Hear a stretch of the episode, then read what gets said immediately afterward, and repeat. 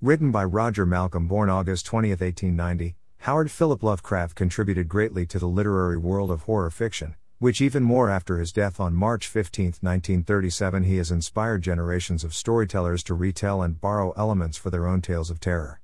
However, most film directors tend to struggle when directly adapting Lovecraft to screen, as much of Lovecraft's exquisite prose gets lost in the translation, yet others have found more success, it seems, when only borrowing elements to complement their more original tales.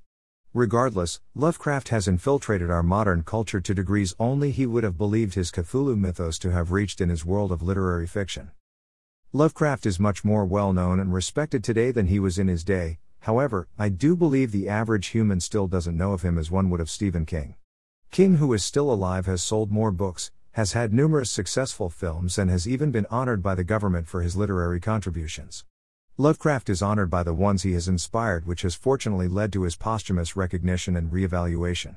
Certainly his writings have not seen their last days of light, and with future generations of eyes will come future visions of Lovecraft's work that are only dreams of today. Thankfully, artists have been shining a bright light onto the works of Lovecraft and his Cthulhu mythos, causing them to continually grow into our culture's consciousness. Here's a look at some of cinema's Lovecraftian influence. The Haunted Palace Dash. Based off Lovecraft's The Case of Charles Dexter Ward, starring Vincent Price and Lon Chaney Junior, and directed by Roger Corman, The Haunted Palace derives its title from an Edgar Allan Poe poem.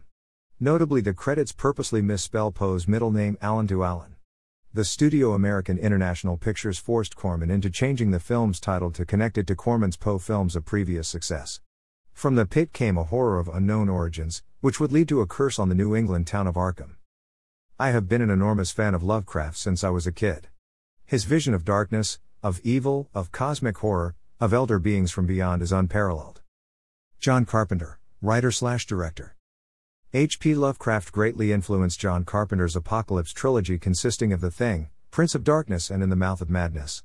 Carpenter has said his father bought him a copy of Great Tales of Terror and the Supernatural, which contained two Lovecraft stories, The Rats in the Walls and The Dunwich Horror, which his father would read aloud to him as a child.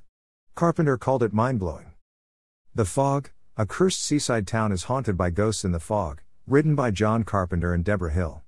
John Carpenter has said he came up with the visual idea while visiting Stonehenge and witnessing a fog move in across the plain, yet it was meant to be an homage of sorts to H P Lovecraft, M R James, and other writers of great ghost tales and the supernatural. In The Fog, a broadcast about the search for the missing seagrass mentions a sweep south from Whately Point around Arkham Reef. The fictional city of Arkham appears in Lovecraft's Cthulhu mythos, and Whately, spelled Whately, appears as a surname in the Dunwich Horror. The Thing, based on the novella Who Goes There?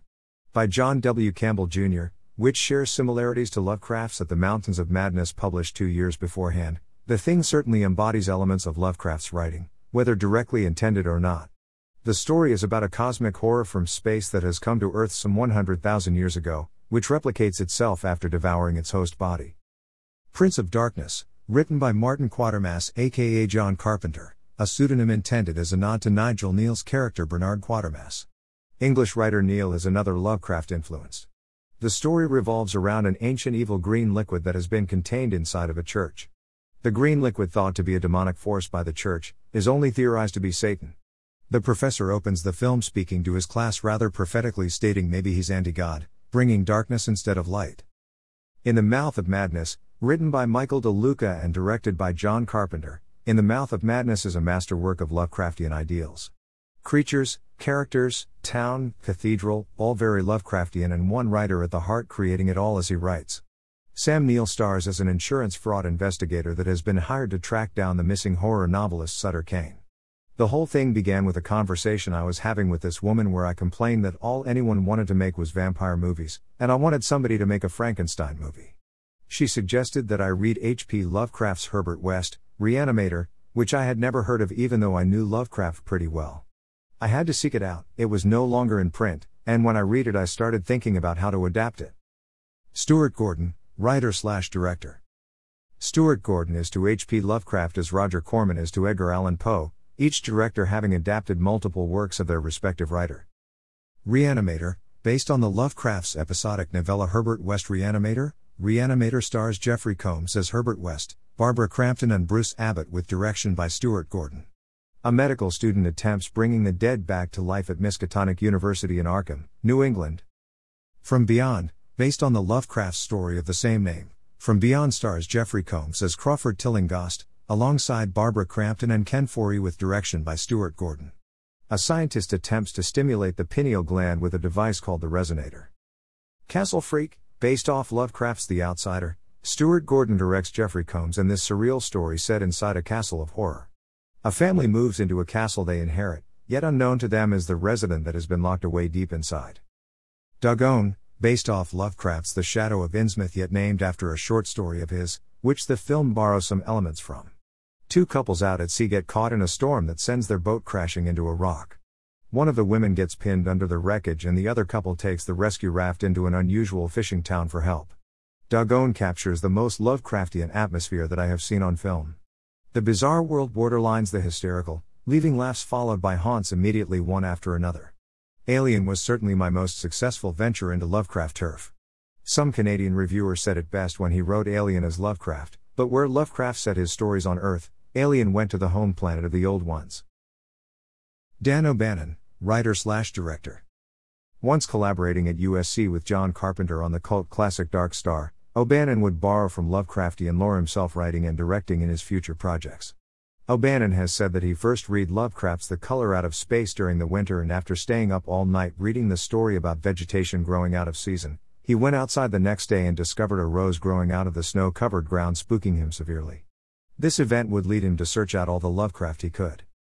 Alien, written by O'Bannon and art designed by H R Giger, both heavily influenced by Lovecraft's body of work, masterfully crafted together with Ridley Scott's direction, another fine piece of cinema horror in the vein of Lovecraft. Rarely do we get the opportunity to view such class in the horror genre, such pristine fear penetrating from the vast unknown. Regarding O'Bannon's initial Alien storyline, H R Giger stated, "I liked it particularly because I found it was in the vein of Lovecraft, one of my greatest sources of inspiration." The commercial spaceship Nostradamus receives a distress call from an unexplored planet. After searching for survivors, they depart with more than they came with, only unbeknownst to the crew. The Resurrected, aka Shatterbrain, O'Bannon directed. The story is based off of Lovecraft's The Case of Charles Dexter Ward. The story is dark and serious as a private detective investigates the activities of a woman's husband, who she is concerned about over his interest in the occult as of late. Brian Yuzna, producer-slash-director. Brian Yuzna has produced six films based off Lovecraft's works, including Reanimator, From Beyond, Bride of Reanimator, Dagon, Beyond Reanimator, and Necronomicon, Book of the Dead. Yuzna has directed Bride of Reanimator, Beyond Reanimator, and Necronomicon, Book of the Dead wraparound segment The Library and Part three Whispers. Necronomicon, Book of the Dead, a horror anthology in the likes of Creepshow, Three Stories The Drowned directed by Christoph Gantz, The Cold directed by Shusuke Kaneko, and Whispers directed by Brian Yuzna, based off Lovecraft's stories The Rats in the Walls, Cool Air, and The Whisperer in Darkness respectively. A wraparound story called The Library, directed by Brian Yuzna, consists of a fictional H P Lovecraft character, played by Jeffrey Combs, visiting a library in search of a copy of a Necronomicon. The Mist, based off the novel written by Stephen King and written for the screen and directed by Frank Darabont, The Mist is unsettling in its ending yet enthralling all the way up to its polarizing climax. Originally intended to be filmed in black and white, to appear more like a B-film, however the studio intervened and it wasn't released theatrically as Darabont intended until the director's cut D V D. A mist moves into a town and the survivors barricade themselves in the local grocery against the many things in the mist itself. H P Lovecraft Historical Society. The Call of Cthulhu. The Whisperer in the Darkness. The Whisperer in Darkness is based on H P Lovecraft's short story of the same name and distributed by the H P Lovecraft Historical Society. Filmed in Mythoscope, which is a term the H P Lovecraft Historical Society has coined for their technique of using modern technology and vintage filmmaking techniques to create a film that has the look of old movie film. The glow, flicker, and noise you see in the footage are part of the Mythoscope process, and they are added to the film after editing is complete.